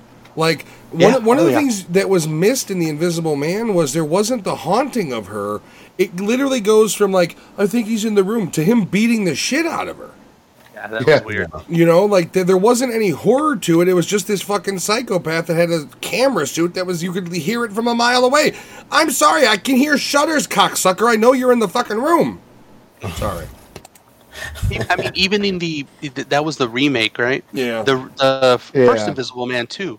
Like I know it was way early in its time, but uh, man, the It was the- all to- about to haunting. take- Are you talking about the one with Yeah. Chevy Chase? No, to take the shots here and, and apply it to a movie would be in phenomenal. It would be really good. I, I yeah, I'd Um, love to see this director. Like, if you said you're going to be doing an Invisible Man story, how they would approach it because they approach this story this way. I, I think they'd have some really cool ideas for it. They would The mouth the words, "I like you, I like you." the problems I have with this movie, uh, Matt nailed it on the head. It's very predictable, Yeah. and the line it walks between leaving a lot of the lore and the explanation of the ending open. Too When much those interpretation two- needs to be done by the audience. Yeah, I, I 100. when you mix those two together, it it uh it throws it out for me. So, um, this is a three point five for me, and I definitely watch it again. And I will say, do go watch it. Um, but it's it it is too much thinking. it's it's, too much it's also a really good movie to watch with your spouse who doesn't like scary movies. That's true because it's not That very scary. It's more tension and mystery, Mm-hmm. which my wife isn't huge on scary movies, and I know I noticed that during these movies, she is engaging more. She's invested more. Um, so it's always nice because she she's right there with me. You know, like what the fuck, like that doesn't you know blah blah blah. So I always appreciate a horror movie that isn't scary. I mean, not many things to me are scary anymore. Like even we'll and we'll talk about it here soon. The Exorcist was nothing now. It was all childhood nostalgia. But um, I like a movie that she could watch and get involved in and not have to worry about pop out scares. And it was straight tension and mystery, and I, I appreciated that. It's what I appreciate about it. But uh, I might as well just give mine since I just ran my mouth. I like the movie. It's an easy four for me. It's shot well. Way too predictable, way too ambiguous. But if you're one of these people like us where you do like to break down movies and you do kind of like that afterthought where you're sitting on the shitter and you go, you know, how did this? For, what? Did, how long had he been killing? It's one of those awesome type movies. So I would, I, I'd highly Let me send a it. text to the guys while I'm sitting on the shitter. Yeah, well, I, I texted you guys uh, late at night when I was watching it with her, and I was like, "This is a better Invisible Man than Invisible Man." but uh, yeah, easy four out of five for me. Um, yeah, same same for me. In in terms of uh, Invisible Man clones, I'd I'd have the remake, the Night House, and the Hollow Man. Hollow Man is always Hollow Man is the best. Yeah, one hundred percent. because I, I know we're talking about Night House, but you, you have Invisible Man who just throws you into what seems like the middle of a movie where you just accept that this dude's a bad guy. Hollow Man builds up Kevin's bacon. he's not Kevin's always he's not always a bad guy. He's just bacon? egotistical. His bacon. You're Yeah, shaking like his is bacon. built. You you see yeah you see the bacon. The no, uh, Hollow Man does a good job of like not only like giving you this dude, but you see his arc of being just like a piece of shit, and by the end, like he is a bad guy. He is. He's driven, but th- that's the thing of the loveliness about Hollow Man, though, that Invisible Man missed completely.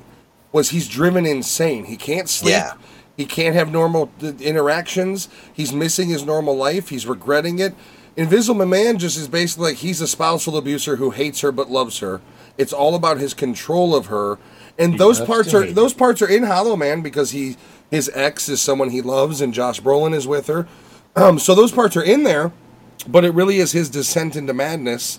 And uh, you know, basically, it, it it's it starts off as an experiment, and then goes into like, what would somebody do if they couldn't be seen? And they actually explore that a little bit. But yeah, Night Night House uh, definitely would recommend if for whatever reason you don't care about spoilers and you still want to see it. Don't watch any trailers. Just go in blind. Yeah, Um, Rebecca Hall does an awesome job. Uh, movies that have such a small cast like that, um, I really appreciate it when they get someone who can actually act, yeah, she's good. um, especially act alone in a scene. Um, but yeah, this is a easy four out of five for me. All right, we'll take a quick Very break. good. We'll be back with what some would say is the pinnacle of all horror movies, uh, dubbed the scariest movie of all time, classic, um, The Exorcist. See you soon. And welcome back, guys. We're here with our final movie, The Exorcist. Um, fun fact before we begin this movie is based on a true story. No, it's not. Yes, it is. no, it's not. So, William Peter Blatty's novel, The Exorcist, was based on a real life 1949 exorcism of a young boy. It wasn't a young girl. Um, it was all the rave national news. Caught interest of Blatty, uh, who was a student in Georgetown University at the time, hence the change in location for the movie. Wait, university, so he was college age, right? Mm-hmm. Okay. Yep. Yeah. So they changed gender and age for some reason. Yep. Yeah, and if you haven't read the the Exorcist book by Blatty, it's actually pretty good. Um, but this film uh, came out uh, December twenty sixth, 1973. Oh, the year of our Lord. I'm I'm sure I'm sure the Catholics were not happy with this movie, let alone being released around Christmas. Um, What kind of demon would go to the movies the day after Christmas to watch that filth? uh, and it directed by William Friedkin. Um, Freaking William. who, who is on his fifth marriage. Um, Good for him, but, tasting all the flavors. uh, so there are two run times for this movie. I think there's more than two cuts. Eight. But Eight cuts total. there's a 122 minute runtime, 132 minutes. I think the the the latest one that came out was a director's cut that came out in 2000, if I I recall. think, I think, That's the, this- one- I think the the one one, we we watched. watched. was 132 minutes, right? 133, yeah. 133. Yeah. But it, it was a 2000. So uh, budget for this uh, 12 million, which A lot of money in 73. that is a lot of money, and it's crazy that this movie made 441 million dollars. Over its lifetime, over Wow. 50 years or whatever, though? Yeah, Okay. 60 um, yeah, and so uh, quick years? No. couple cast members. You have uh, Ellen Ellen Burstyn, uh, who plays the mom, who is actually going to be reprising her role in David Gordon Green's trilogy of The Exorcist. No shit. although Linda Blair is not going to be, who plays Regan, so that's interesting. She, but Um, she, she doesn't need to be. She went on to live a normal life. That's true. That's the Uh, whole. That's the whole point of the ending of this movie. um, the late Jason Miller, who played uh, Father uh, Damien Car- Car- Karras. Such Karras? a good fucking actor. Harris, yeah. He was good, and he did a good job in this movie. Um, another late Max von Sydow, who Which, plays by the way, did he- as well. Did he ever look young?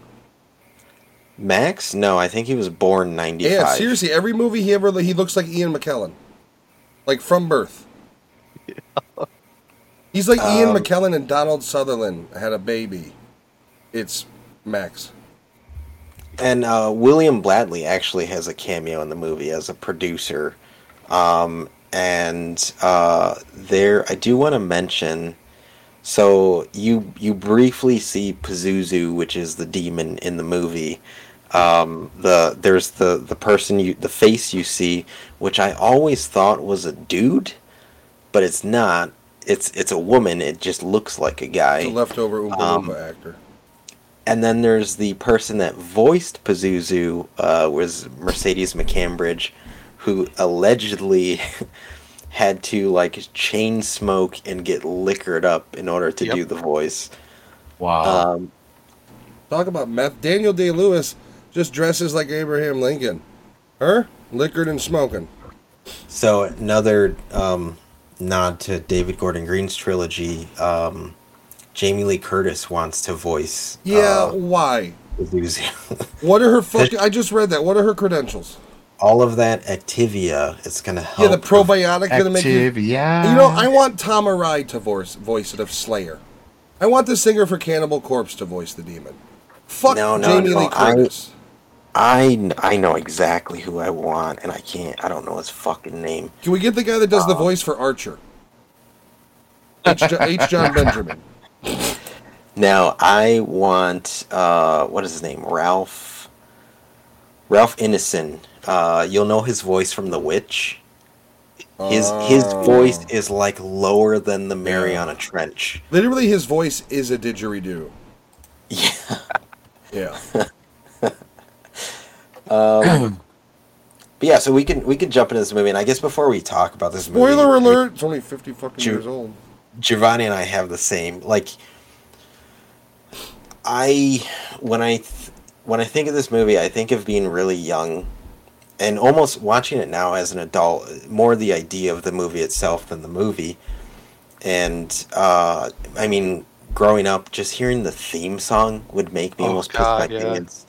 Um, I remember in the early '90s, everyone was doing that fucking meme of like, uh, like a computer game where you're like watching the thing, Yeah. and then Regan pops up. Yeah, Yeah. her face. Um, They Yeah, st- there was- still see that a lot on like YouTube. Oh, yeah. sadly. Yeah. there was just such a like uh like a vibe that this even talking about this fucking Yeah. movie gave off and growing up in a hispanic household granted our our upbringing wasn't religious but traditional hispanic households are very religious so i mean you you grow up e- even if you don't grow up practicing you grow up you know thinking as a young kid about hell and demons and all that and to know that there was a movie like this when i was young that specifically like dealt with that and it just became like when I was younger I was like I know of that movie. I don't want to see it. I really don't want to see it. It only attacks children. Remember that. yeah. And even even watching it as an adult I, I still like I vividly think of those uh, memories about this movie. In the same way I think of Step Brothers. When I think of Step Brothers I think of my first date with my wife like I, I just I instantly think of that and that's what I think of when I think of this movie. Because the movie itself, it's it's not that terrifying, but like I said, the I, the idea of it is is fucking frightening to me. it is uh, disturbing. Yeah. Yeah, I, I managed to make it through the entire movie, and and I, I didn't feel scared or, at all. But I remember as a kid watching it, I was like, God, this is fucking creepy. But um, near the end, it did get it. I did get like chills and every now and then when when it was cold. But maybe it was just you know maybe that's what it was, just me seeing them cold and all that shit. Uh, the only scene that really fucked with me was was her with the cross, uh, you know, jabbing herself. Yeah, um, I That was the only scene out of this entire movie as an adult. that adult scene's still that really weird. fucking bothered me. I, I had a hard time not laughing because it was so crass though. Because like let him fuck you, and it's like, oh, jeez. Yeah. Um, Well, now, I- the weird part about this movie is it does have weird shit Oh. surrounding it, like during the oh, filming. the other, the other part was lick it, lick me, lick me. Yeah. That part, I was like, what the fuck? There was stuff. I don't that, think that was in the original. I don't re- see. That's the thing is, I saw the original so long ago. I don't remember how far it took it as opposed to whatever this director's cut did. Yeah. So I feel like I know there was some i- situ. There was an issue between a rated R and almost a rated X for this movie. for '73 though. Yeah. Yeah, this which was I mean, this movie is doesn't really get violent until the end, really. Um, there was shit that did go on uh, during the filming. Uh, I remember reading about it a while ago, but I looked it back up. Some of the problems, like the the set they used for her house, burned down in '72 while shooting. Um, other weird shit, like you had a couple actors who characters die in the movie, died shortly after the filming wrapped. Linda Blair and Max von Sid- Sydow both had family members die during the filming of this movie. Um, the son of Jason Miller, who plays Father Damien, almost died in a motorcycle accident during the filming of the movie. Like, there's just a lot. Of, in in the, this movie, t- the only part of this movie that creeps me out to this day as an adult is when they start doing the prayers and they start doing the talk. Like that, but that's regardless, and, and that's always going to make me weird. It's always going to make me like, I, am I inviting certain shit into my home by watching this? And even though I don't really have any religious connotation in my belief, it's just kind of like it's still it gives me a vibe that I don't like, and it's that vibe of just like I don't fucking know, bro. There could be an entire afterlife. There could be a heaven and hell. There could be nothing but dirt. I don't know. So that unknown, I think, is in my mind at least, is what creates the kind of scariness of like yeah. if this shit is real, right? Just well, let's say in the context of this is real. This shit is real. Like fucking demons possess people. Like that's the that's the thing that people don't think about is like we want to say it's not real because it's easier to process. We never talk about the other side of if this shit's real, you were talking about people being possessed by demonic entities. And it's a it's a it's a creepy thought that always gets me with this sort of shit. Oh, I have a couple questions for you guys. Uh, number one, did you watch it with your spouse No, she wouldn't. and none of your Shay, wives? Shay wouldn't Stephanie want it. won't. She wouldn't let me. Pl- she's like, if you're gonna watch this movie, you watch it when I'm not home. Like she would Okay. not. And put your penis playing it. away. So, I, I watched I watched this oh, movie with away. I watched this movie with my wife, Back up into the chin. and and it, we made it seven minutes before she she turned on the lights Seven for no minutes reason. in heaven. So she turned the lights on, and then she fell asleep at the beginning, up up until like maybe around the, the 38, 38 minute minutes mark. is when the pee pee dance happens. That's when she woke up, And then my, my, my oldest daughter was there. She was doing homework and she just kept was like, "What the hell's going on?" That was it. But uh, I finished this movie. So when you guys finished the movie, did did you guys feel any different? Any weird? I, Any, you know, strange shit. But no, by the end of the movie, I was all in on the man. I really like the cinematography of this movie. Like, I like how it's shot. that It's really cool. It's really well done. I like the acting. Um, no, actually, watching it as an adult completely removed the stigma I have Okay. of this movie. I don't consider it scary. I still get weird vibes when you start getting into the when he's throwing fucking whipping holy water everywhere around the room. Yeah. And like just just that And like then and then dousing his fucking the other well, priest the next to him. Okay, so the other, the, I guess the one scene that still does get me in a weird way is when he, when um, Linda Blair Regan is, is as the demon is like, you know, your mother's in here, Yeah. she's with us. Like that's that's you a want to leave her a message? I'll- I'll Yeah. make sure she gets it. Yeah, and that's just like because she just died, uh, he wasn't there, and it's like so fresh, and you know he's over there as a psychologist trying Oh, to shit. prove that she's not haunted, that she's not possessed, and he's Also, he's, the- the guilt- he's a man of science at this part, and literally Yeah. he has this person he's trying to prove isn't possessed, bringing his dead mother up, who's freshly dead. Also, he has the guilt where he She's actually took her out of the hospital. Yeah. And brought her. No, he brought her home. Well, yeah, but there is that whole scene she of died like in her- she, in her she- own home. She begged him to do it though, like she was Well, that's- losing it. That's that's one thing you lose sight of when when you're at a young age and you know of this movie is you don't realize that it's it's not Regan's movie. No, it's Um, Damien's. There's a It's- lot yeah, of it's, it's Damien's and He's really the Uh, main character that you uh, follow. Well, it's his arc, yeah. yeah. as as an adult it is terrifying to know um like when you think of his story like he he lost his faith became a man of science Well, Before he even that starts, he lost his faith. yeah, and and in that room realized that he had to get his faith back Mhm. and he he knows that essentially he knows even before he jumps out of the fucking building like he's looking at the end Well, he yeah, like, and what the- I mean, it, I don't like how that scene is done because it literally goes from like Max von Sydow goes in there and then he's done, and then he like, but it's that it is that point where he realizes like we can't do this. There's no way to. The only way I can get this demon out of her by myself is trying to get it to come to me, and And like because he lost his faith, it was in in a, in a religious world. Because you lose your faith, you're more susceptible to demons taking over Well, you. I do like some of the lines. Like Max von Sydow has a line where he says, "Do not disrespect me, because I too am a sinner." That idea of like, yeah, I know I'm of sin, but fuck you, I'm better than you. Like that's a, it's an interesting line. Um, I do like how they bring him in, and he's just like a motherfucker, like motherfucking Jones. Like he's he's the guy. You're gonna you're gonna hold my he utensils. gives them. I love the pep talk he gives them right before they start. He's like, you know, don't believe the demons, demon Yeah. Lies. There are truths in the lies. Like, you know, you need to stay focused. the scene Yeah. where he starts to crack about his mother, and he's like, "Get out." Mm, yeah. It's just, you know, like, but that's the- once again, but that is a weird thing. As soon as Damien's out of the room, it just wipes out Max von Sydow somehow. Like he's stone cold gray. I, when I watched it, I was like, "Holy fuck, he is dead!" Like that motherfucker is white. Doesn't doesn't Regan have a line too where she says something to the effect of where she goes, um, "I'm I'm not here for them. I'm, I'm here for you." She tells she tells yeah And that's, I think, another reason why he figures it'll go to him. yeah Because I mean, that whole scene is he finds him dead and basically just starts beating the shit out of her.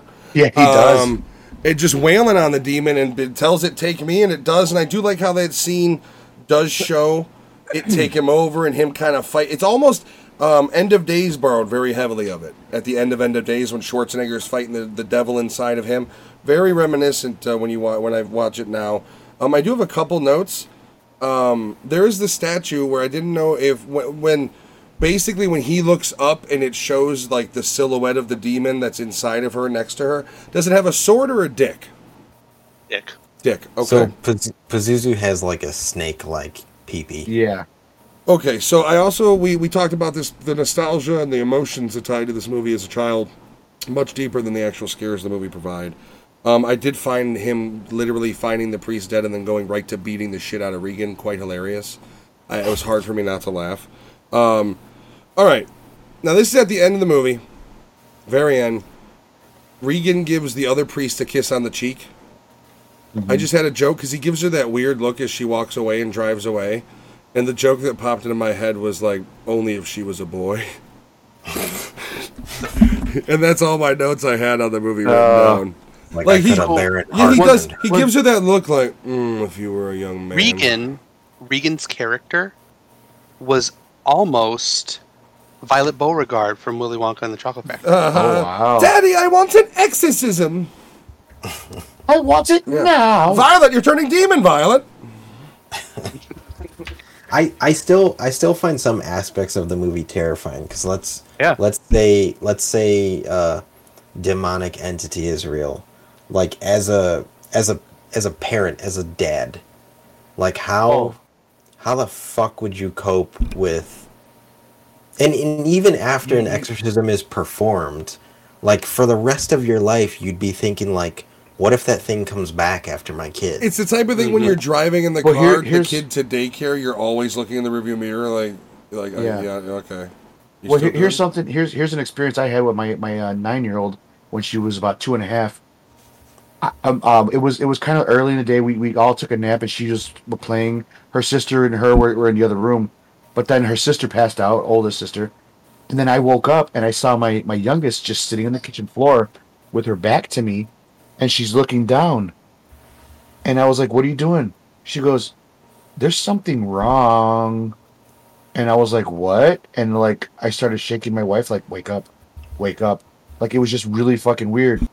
And she was looking at her foot. Turns out she had a piece of glass that was from a broken cup from my wife. When my wife dropped it earlier. Why would but, the like, fuck would you tell that story like that? Like it was something, and then it's like, oh yeah, piece of glass. But but but she was looking down at her foot. She goes, "Dad, there's something wrong." And the way she said it, it made me fucking think of like Poltergeist and like all those other movies with children. I was like, You gave What me the no fuck's wrong payoff for that one. It was a fucking It's- piece of glass. it's "Well, it was in her man. foot. She's two and a half years old." But it's your kid. You know, Rory- like, Rory occasionally will do the like you see like the bad taxidermy animals. There's the one of like the the fox like doing the weird hand thing. Rory will sometimes stand in his bed and look at the monitor and put his hands up like he's summoning a pagan demon and just start saying a bunch of gibberish. Like it's weird. yeah, it's weird. kids. And almost having a kid makes the exorcist even scarier. Send me the recordings. I want to see if he text, talks about somebody named Zuul. Yeah, dude, it's it's weird. Hmm. I, I did have. I, I did have one more question for you guys. How many of you watched it in the morning or at night? I had to Oh, I watch watch it. all in my the- horror movies at night. I had to watch it in the morning, or uh, well, so it was early morning, so it was still pretty dark, and it was gloomy as fuck that day. And I did have the sound turned up pretty high as well. Like I didn't bitch out on it at all. Mm-hmm. I, I purposely didn't because I was like, you need to face it. You haven't watched it in years, and I did, and I was glad I did because it uh, it didn't. You know, I, I didn't really find it. I find there's creep factor to it definitely still, Yeah. but I don't See, I'm- find the movie itself scary. I'm a I'm a bit weird. I I can watch a horror movie, go to bed. I'm not gonna have a nightmare. No, yeah, me either. If I if I watch a horror movie and I have time to digest it and think about it, that's when like stuff can creep me out because I'll sit there and ask myself questions like, but what about this? What about this? Um, I I'm never like the type that like I- I can't sleep because I watched a horror movie. No. I'm better off sleeping after watching a horror movie so my brain can stop thinking about it. Like What that's What about What about you, Giovanni? What happened with you? Did you watch it daytime or nighttime? I watched it before the sun came up because I got up early that day. That was the Yeah. day I had to call off work. Oh, Um, so it, I- it, it worked out for you. Yeah, the lights were off. I had the headphones on anyway. I, I- had I my do remember headphones so I text- could get the pulse full surround, and I had um my TV's backlit. I backlit it red so the whole room looked disturbing. Hey to man, begin no, with. no, red's for the omen, bruh. For the omen. But I, I will say for this movie being in 73, the audio track Good. and Great. the film Yeah. quality So But that's great. that's also years of remastering though. Like yeah. Yeah. fortunately whoever filmed it like saved the actual negatives. So they can they can make a f- the thing about negatives is you can theoretically go up to whatever resolution you want. Because you're dealing with an analog source and you're digitizing it and it's pure film. It's the pure source. So 35 millimeter and shit, that's why if when you see these amazing 4K restorations, they're working off the original 45 millimeters.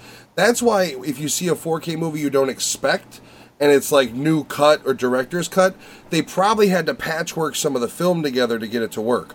Or they found extra scenes and were like, fuck it, throw it in there. And that's how they're getting these these really nice 4K restorations because with the actual film you can you can that's why you that's how you can even get 8K and all that other shit. Shit. Tech corner.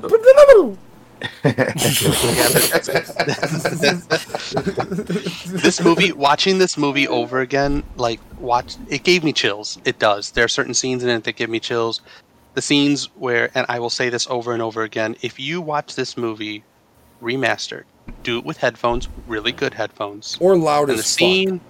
or a good surround sound. Yeah, good type surround deal. sound. Like yeah, the scene where her friend comes in tells her her director's dead and the girl comes down the stairs you can fucking hear her Yeah. hit the floor hit the door cross the hallway and come down the stairs it is so disturbing to just go through the whole thing I heard that, way. too because I'm literally we repositioned our living room area and I have a 5.1 surround sound bar, and so I'm only like six feet away from it. So like I had it cranked, and like the scene when they're like yelling "The power of Christ compels you" is literally getting to the point where I'm getting uncomfortable with how loud it's getting. I'm just like.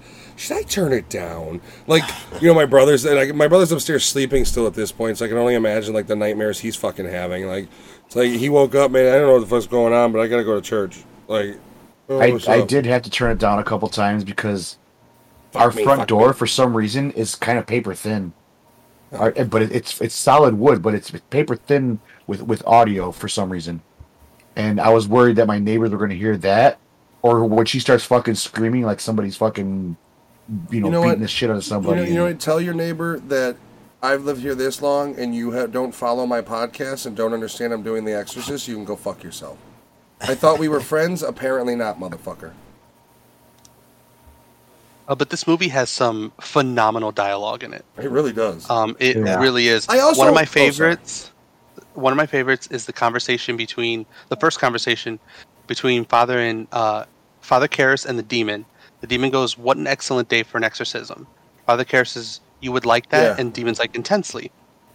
But wouldn't that drive you out of regan it would bring us together. And the father's like you and regan? And demon's like no you and us. I Yeah. love the conversation. It's all but because the craziness of it is it's almost like the demon being from that side sees how deep he's gotten into the sin with the drinking and the non-believing and so it's like he he is a Damien is a much easier host for the demon because of his impurities than Regan. And it's almost like Regan was only taken over to get to Damien like it's a through a shadow of events. I also like the first conversation him and the mother have where he's you know he's like I'm, I I can come over, but it would be purely as a psychiatrist, you know. You know she and she convinces him, and I also find it interesting that they she is an actress. You are Yeah. you are dealing with a group of people that are better off. They don't you know they don't hide it It is a certain echelon this group of people are in, but they're still grounded, or at least the mother's still grounded. Um, you do feel bad for the mom quite a bit. I do. I did find it funny by the end of the movie because it's so cold in the room. Like she's got on like her Game of Thrones fur. Like they all got like overcoats and shit on. Like she's Jon Snowing it up in this bitch. Um, I did find that kind of funny.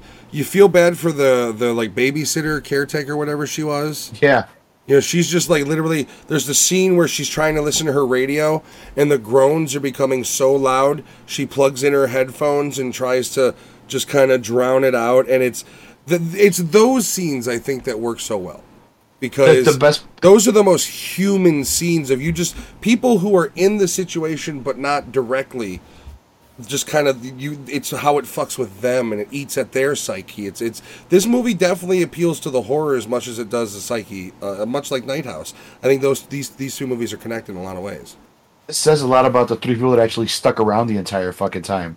The fucking the the the, the maid. Uh, the, the- I guess she's the maid. she's the like cook- yeah, the yeah, cook the, and the- maid? whatever the 70s equivalent is to I, the mother's too famous and important Yeah. to work Or to The- the- those- butler like shit the, yeah, but the, the, butler, yeah. oh by the way the, he's so the maintenance guy. He kept calling him a Nazi, and there's that scene where he calls him a Nazi, and he goes, "I'm Swiss," and Yeah. and but that does, and this is '73, and that's still capturing the very real paranoia and anger still felt from war. I mean, we've already had Vietnam at this point. Mm-hmm. And this Yeah. is still capturing the very real pain and anger still left from World War II, where, and this is that's it's also kind of so weird how our culture has shifted to where we are now. Like back then, it was you have an accent, you're a fucking Nazi, Yeah. and now it's we have we have people calling each other Nazis because they differ in political opinion. It, it's insanity.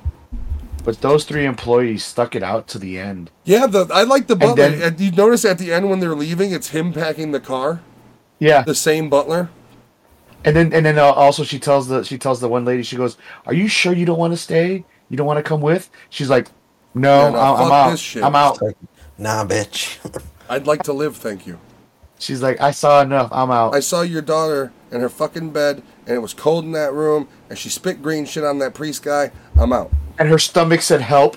Yeah. I'm done. Yeah, as he's looking, but it, it didn't start that way. Like it just started as like hmm. spaghettios, you know, alphabet soup, and then eventually Yeah. made its way to help me in her stomach. I do remember what also scared the shit out of me when I was younger was seeing the end of the movie and assuming that because Pazuzu jumped into uh, Damien and he jumped out the window that he was going to hell. Maybe. Well, yeah, it was. Te- I mean, that, and that's the other weird thing is it's a suicide, but it's also a sacrifice. Yeah. So which Yeah, which that's one is true. it? Like, is he redeeming himself by sacrificing himself for Regan, or is he condemning himself by sacking himself? I would like to think that his final act, and because this is, as we, you and I talked about offline, is this whole his whole story arc is an act of redemption. a- In a lot of ways, is the his final act of redemption taking the demon upon himself, then destroying it the only way he knew how, sacrificing himself for the girl? Does that is that? I mean, that grants immediate resolvement of all sins, and you're in heaven if you believe that sort of thing. So Does it? I, you don't I- know. Well, I mean, if you know, if you did the idea of sacrificing oneself, especially if you're into that faith, it does carry quite a heavy, uh, heavy toll. Where you, you know, it's almost guaranteed heaven, or the way they look at it. It all depends on who was uh, transcribing the uh, scriptures. The priest was uh prayed for him in the end too. yeah, he did say, I, I think it was a, it was a big rites. message. Yeah. yeah. Yeah. I think that was very important at the end there. Um, it's it's not a horribly violent movie. I mean, I think the damage that Regan's body takes throughout the movie is pretty crazy. How they model the scars and the and I, there's a one scene where um, because he throws the fake ho- the, the, the fake holy water, and he's like, I don't even have holy water. I just told it, and it, and it reacted to it. And uh, then when he throws the real, there's that scene where it's like cutting into her as he throws Yeah. it on her legs and shit. Um, it's it's it, it's still a damn good movie. I mean, that's the only. It's known as a classic for a reason. I mean, I can see 1973 why this would scare the shit out of people. One It hundred does date itself. It does date itself though. When they're when they're taking the train and the Coke says it's fifteen cents. Oh well, Die Hard dates itself because gas is 98 cents a gallon. Yeah, that's true. That would be nice. Oh gosh, I know, right? Fucking 370 I paid today. Um. Holy shit! Yeah, me. Well, it's right off the expressway, and I really fucking needed it. and It was raining, and I was like, "Well, I could get shot going to this gas station, but I am at like ten miles." I think I think I paid three twenty five. By me, it's Costco? like three forty. Sam's Club over here doesn't have a gas station, so we're just left to fend for our stupid fucking selves. Um, back to the movie. I dig it, man. I really uh, seeing it as an adult. I really dig the cinematography and the way it was filmed and the the dialogue and the acting. Um, I'm gonna go just. I'm gonna start doing the hot dogs if you guys are okay with it. We'll do the. Rest. Can I say wrap one more thing? Yeah. Isn't it isn't it crazy how the doctors of the time are actually trying to say no, it's this, it's this, and they're saying, well, do you think she needs a therapist? Like, no, don't go to a therapist. This is what it is. It's And it's they're, mental. they're fucking smoking. Well, well, right yeah. front of them. Also, Ritalin. Yeah. Ritalin is heavily prescribing mentioned. Ritalin. Yeah, Yeah. it, it, it was just weird what the doctors were thought of, and or what the doctors thought of. I mean, things back then and, and that's how, how that- things that- were. that's the thing is like kind of what we talked about with the pandemic a little is it's like I'm supposed to trust doctors. Doctors were cigarettes were FDA approved at one point. Like doctors rec- doctors got paid to recommend them. They don't always know what they're talking about, especially on new. Like Yeah. let's be real. Um, but yeah, but that's but that that's kind of the beauty of any movie filmed in that era. Is like I mean, one of the things I found funny and interesting was there was no bullshit for these priests, right? Every one of them smoked. Every one of them fucking drank. Like it's a it was a hard life, and they didn't like nowadays because of all the pedophilia shit that's gone on in the Catholic Church. anything you see about religion and church has got to kind of be peachy keen, unless it's a horror movie. But any reference is to, to religion and church and whole, you don't see many realistic lights. It's either horror movie negative or go to church, you'll be happy the rest of your life positive. This movie keeps it as like these the priests are kind of they're they're they're human. They're human men with their own fucking problems, and they bring and they have their baggage, and it's hard to escape for them too. And um, I do appreciate how it shows the priests. Like I said, they all drink, they all smoke. The one literally steals a bottle of liquor, and Damien's like, "Where'd you get this?" College And he- students, he's yeah. like, "I took it and I stole it," and literally still drinks it because he's a fucking alcoholic at this point. And then as he walks out, it's a sins to steal. You know, just those little those little lines are. There's so much humanity in each one of these characters. Is the nice thing about this movie is, There is, no yeah. character feels plastic fake. They all feel pretty real. The ones that do feel fake are the ones that are supposed to feel fake in the Hollywood scene. The doctors feel pretty real. The director, The- you know, yeah, like they like he was fake. yeah, but he was supposed to be. He, he was a piece of shit, but which is true. But he was he was fake as fuck. What which how he how he acted. Yeah, and and I do appreciate like the characters that are supposed to be real people. Really do like I I love Damien. I, I think his character is is an, and he acts well, or the, he's a good actor, incredibly well written. Uh, I love the fact that like every moment this guy is on screen, he's struggling, and you could see it. You know, you also I love the makeup design because as the night goes on during The Exorcist, the makeup gets shadowier and almost makes their faces look thinner. You know, there's some brilliant stuff they did with how they shot this thing for, especially for its time. I mean, you're talking the era of what is this? A year or two later after Willy Wonka. You know, you're uh-huh. not talking much longer in progression of film. I mean, at this point, there is no CG, and what you do is literally just the layering. Which, when you see the ghost face and everything, that's your that's your your CG with opacity. But um, I I don't know. I'll get straight up. Black I'm and gonna white give, makeup. this is a four and a half for me, no problem. I love this fucking movie. Um, I'm not. I don't have it. The, unfortunately, watching it now, I don't have the fear of it anymore. Uh, it is something that I'll try to get my wife to watch because of that too. Because it really isn't a scary movie. It's more. It's a creepy movie. It's got very creepy elements, especially when you deal with some of the religious texts and speech and stuff. It gets a little weird for me. But I, I, I wouldn't classify it as scary. I mean, the ultimate horror movie, maybe. I, I wasn't. If I was around in 73 and I went to a theater to see this and I had to walk to my car, I might be fucking terrified late at night. I'm not gonna lie, I don't know. Different world. People didn't know things. We didn't have technology. I didn't have a fucking cell phone to Google things. Especially if you have to go up or downstairs. They didn't. They didn't have many. They didn't have many street lights everywhere. If you're in a rural, you know, the same thing with the Halloween movie. If you're in a rural area getting back home, you're fucking maybe terrified getting home that night. Everything's And if they everything. did- Especially back then, more people were raised religious on top of it. If they did have streetlights, they weren't that bright either. No, they not were like ba- that. Not were- like the LED bullshits that they have now. Well, That they didn't have when we were even the- kids. even those people, bitch, aren't bright enough. Literally, people want the streets so bright it's fucking sunlight out there at night. It's like fucking, fucking what are you stupid? All right, Alex, wrap up in uh, hot dogs. Uh, for me, I'm gonna give this a, a 4.5 as well. Um, it, it's it still it still was kind of creepy, yeah, but it didn't it didn't freak me out like it did when I was a kid. No, Um, there, there were some things. Uh, one thing I did experience when I was done, which had had nothing really to do with the movie. It was just I was just uh after I finished the movie, I fell asleep. I did have some kind of weird sleep paralysis dream, where I it wasn't me waking up in my, in my sp- spot like I couldn't move. It was me having a dream where I was having sleep paralysis. It was one of those weird situations. I had this weird But, thing um, where where my wife was sitting on the floor in the kitchen and she's like, something's wrong. And I'm like, what's going on? And she's like, I stepped on a spl- I got a splinter in my foot.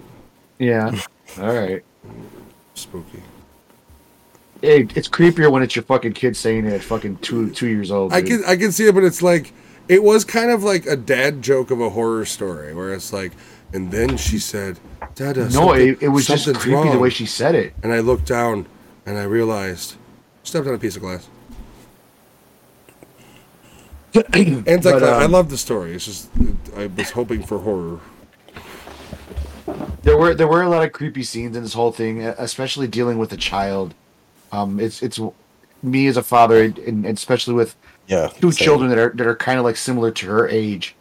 It, it, it's one of those things, you know. It's it's just one of those things that really fucking do it. Uh, but like I said, uh, now as an adult, it's not so fucking scary, but it still has a creep factor. It still has something where I could see it being fucking scary to somebody else.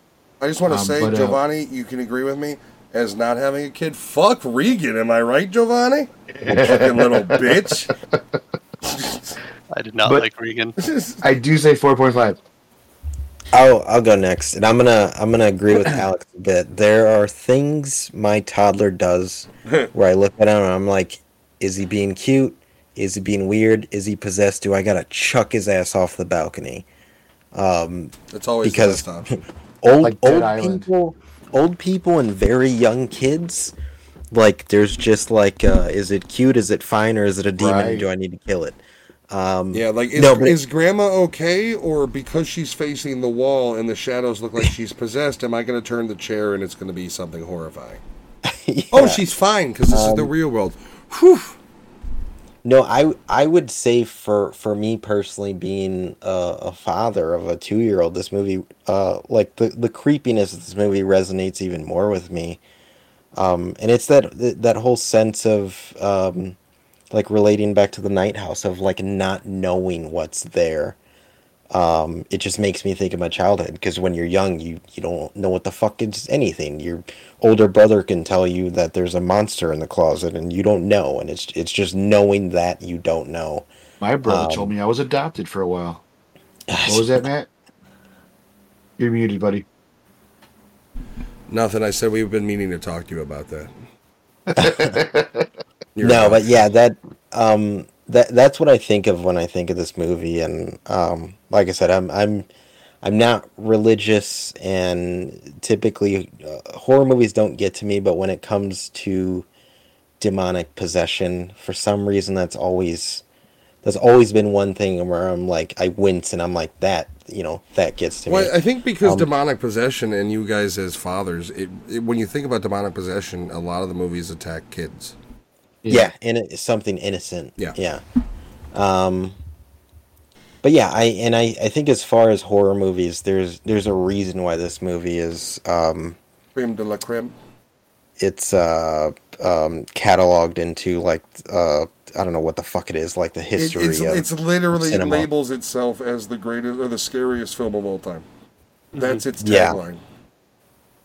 which and and, and i i believe i mean granted things change but i, I think that tagline at the time was 1000% true Well, I mean, I think about Um, it this way: what movie is scarier in the traditional sense, even today, that doesn't have a pop-out scare, that doesn't have ultra gore, that doesn't have uh, technology siege? Like when even when you compare it to today's movies on a pure, creepy, atmospheric, scary level, there's still not much movies that I think even touch it. Yeah, yeah, that's true. That's why for for me this is a five, um, and it's it's mainly a five because still to this day, when I think of like uh, horror movies that creep me out, this this is the this is still the top for me.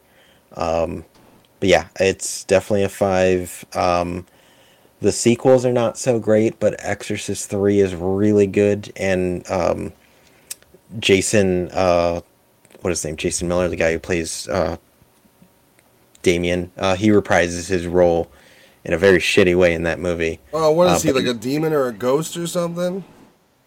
Yeah, yeah. Is he in hell? Do they confirm he's in hell or heaven? I I don't remember. He's he's listed as like patient X. Like they oh, jeez. they But he they almost die. they almost try to ret retcon the first movie. Although um, um, the voice of Chucky does a really good job in that movie. Brad Dourif. Uh, yeah, not Steven Dwarf. Um, but yeah, five five out of five for me. Giovanni, we're waiting on you, buddy. Um, so, uh, as an atheist, and I've said that on, on this film before, on this podcast before, um, this movie creeps the fuck out of me. It does. It's not scary, but it hits it hits those points in me through my childhood. And Anthony would know, and I, I don't know, Matt, if, if Is you it remember, because it's a priest that hits it in you? but I I used to go to church. I used to explore religion. I used to, you know, I was that kid in my younger age who was yeah, looking just for trying to figure shit out. figure shit You out. went to church with the wrong people. Um, Who was he supposed to go to church with? Not like you heathens went. thank you. Uh, Oh, really? Oh. Um, when did you guys go to church besides Christmas and Easter? Me? Yeah, any of yous. Dude, I've, I've been to church way more than any of you guys. That's not what And- I asked you. I meant as far as the young man growing up in adolescence, what opportunities were provided for him to go to church?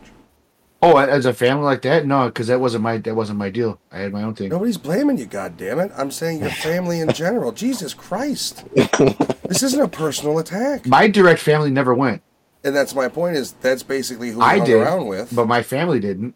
Where's your cross? Prove it.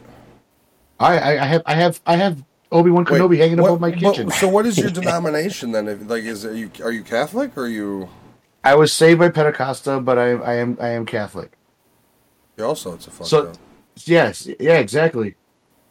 There's there's all kinds of different things. Well, but I, anyways, I want to see you guys fist fight now, and it's we're gonna do it atheist versus the religious dude, and it'll be we'll film it and we'll do. Oh another no, but I, I I don't. I don't I no. Everybody can believe what they want. I'm not going to argue with anybody. I believe So in in- jellyfish rule the world. in in terms of demonic possession, it does creep me out, especially in kids. Um, when I watch movies nowadays, even even non demonic possession, where the kids are the bad guys, the dead ones, the evil ones. Well, also in this it- movie, you do have for Yeah. for seventy three, you have a young girl saying pretty explicit shit too via Yeah. the demonic voice. Like, the the relationship with her and her mom was weird too at the beginning. It was it was kind of weird and creepy. Well, the, it's at the beginning. you almost get the vibe that the husband's away fucking someone else. yeah. Yeah, you he's know, moved. Yeah, he's moved. Like he's in Europe, but that's all they really Yeah. say. And and to Matt's point about the kid, even when you watch modern movies of possession, it didn't get as explicit No. with language and verbiage as it did in this movie. This this is the, probably the first and last of its kind. She was what- modern day possession and horror with children is all visual. Yeah, Yeah. She was what twelve or fourteen years old when she made this movie, If, yeah, twelve or thirteen, I believe. Mm-hmm. And and and the the amount of lines that she had, like even if she didn't really say the lines verbally, she had to mimic the yeah, mouth. she had to know the to script. say- yeah, she had to say the know lines, eh, you know, and to have it voiced And, over. and That not was- only that's not fucking only crazy. that, but you have a scene at some point where the director's going, "And with the cross, go fuck me, Christ." You know, like there is that scene Not only that- somewhere. I, she grabbed her mom's face and fucking shoved it Yeah. in and said, "Lick me, lick me, lick me." Yeah, and and Like- to that point, with you know, like I said earlier, Violet Bolt, the character who the actress who played Violet Beauregarde, when her parents saw the script, they were like, "Fuck no, no, we're not, no." you're gonna go. So- you're gonna be raised Yeah. right. We're gonna live off that chocolate bar money. Um, but yeah, demonic possession. Um, I love demon lore. I love the lore of the, the Christian and, and Catholic, you know, religious. See, it's have- it's have um, the seen the stories movie- are amazing. Have you ever seen the movie Fallen? Oh yeah, Yeah, I really like that sort of concept too. It's it's great. I'm I mean I've read um I'm reading right now actually again um uh King Solomon's book, which is basically a demonolo- demonology book. That's what it is. The only problem with that is you don't know how made up it is. Yeah, you don't, but it's they're interesting stories. That's what I'm Yeah, getting at. Like you, all you, you do you do get weird. Like at the minimum, it's interesting to see if it's all made up. It's interesting to see what they were thinking of back then as their horrors. See, I like metal stuff. I like Norse mythology. Hell I, yeah. I love it too. Yeah, Norse mythology. Thunder Horse, baby. Um, but um this movie this movie hits home and it and i think what creeps me out about it um even though it's not scary is that it hits points in like my psyche and in in in my belief that i don't have an answer for Well, yeah, it's that it's that, lit- Yeah. and I think you and I have talked about this before. Fear of Is the you, you're you're an atheist where you believe none of it exists, but you still have that ten percent reserve of that. I don't know. Mm-hmm. There's still that what if, and that's the creepiest part about this because once again, there's only two sides. It's either this shit isn't real at all, or it fucking is. There's well, no it's in like a, another another analogy is I don't believe in ghosts. I'm not religious. Ain't no way you're gonna bring a Ouija board in my house. Yep, It's me too. Like it's it's just built into my being Not where I'm like not gonna fuck with that shit. Yeah, like uh-huh. s- pe- some people look at it as a fun board game. I look at it as you're not bringing that demon. You're inviting shit. Even if I don't believe in it, you whatever the possibility of you inviting something into my home is not happening. So none of you have ever tried to play with any kind of Ouija board or made a Ouija board with friends and, and done it? No, no. Oh, sorry. nope and this is why you're haunted to today by the Aswangs. That's fun. he married an aswang no i love That- I'm telling her tomorrow when she wakes no up. No, don't She's tell her that slap you in the neck. I I'm gonna send you a message, Giovanni. All right, What the fuck? we're all Uh, good. this is- Any final this is points? this is a solid five for me. Ooh, got It's two a five, fives and two yeah. four and a halves. I do have to say this. Um, when when Regan kisses the priest at the end, the, the, there there was a saying where she doesn't remember none of it, but she looks at him and she focuses right on his on his collar, Yeah. and she feels comfortable, so that's why she gives him a kiss. So I that that's just something that, that I I, I kind of took that as like it's showing that like while she was the demon, that the the demon hated that, but the fact that she's embracing it means she's cleansed. yeah. So that's that's just something I just wanted to say about that. But yeah, okay. All right, guys. Well, this was the totally not live live episode. We're not live. I quit. Oh, once again, we lost Giovanni. bye, On the Nerd 2 Movie Podcast. We will see you guys next week for a Kung Fu episode. And then we're going to take, uh, we'll have the Dune review in November, as well as another review of uh, That's Nothing But Trouble in Another Movie. And then we'll be hitting uh, Christmas month after that. So we got a bunch of shit planned for that. So we will, uh, we got to talk and get the list completed, but we'll do that off air. And uh, that's all for now. You guys have a wonderful night. Happy Halloween. Yeah, Happy happy Halloween. Halloween. Happy Halloween.